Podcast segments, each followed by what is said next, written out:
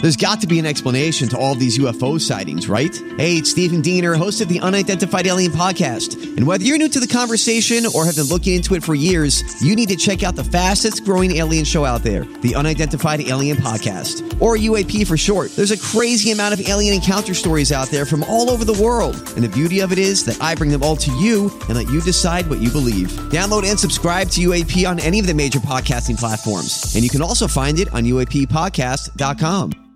Sherman and Tingle in the morning. And now, Sherman and Tingle present. To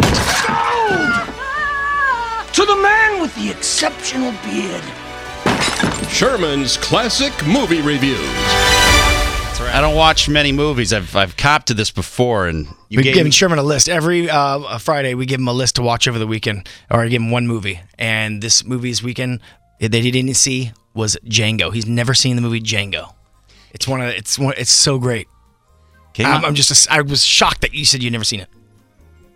I mean, this is no different than any other one that you said I haven't seen. Mm-hmm. I what was it? Uh, Law Abiding Citizen. That was another It's one. gonna I, be great that we're gonna catch you up on all this. Uh, so so I watched it on the couch with uh, my wife on Friday, which was a chore, and you'll you'll hear why. This is right as we finished watching Django on Friday. All right, we just finished 166 minutes of Django.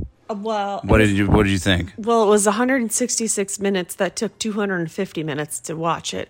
Yeah, because of our damn kids keep interrupting. They come down. It's uh, we had to pause it every 10 minutes. It was better than Law Abiding Citizens. Out of a scale of 1 to 10, Law Abiding Citizens is a 2. I give this one a 6. Out of the Quentin Tarantino movies that I have seen, which include Pulp Fiction, Reservoir Dogs, the Hollywood movie, whatever the hell that one was. Once upon a time. Once a, that's a horrible movie. Once upon a time in Hollywood. Yeah.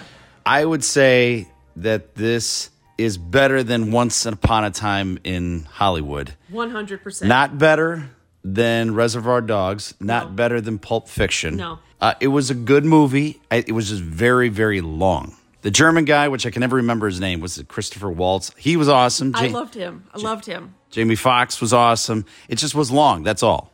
I agree. It was just, it was long. Better than Bloodsport. Better than Bloodsport. Bloodsport over Law Abiding Citizens, though.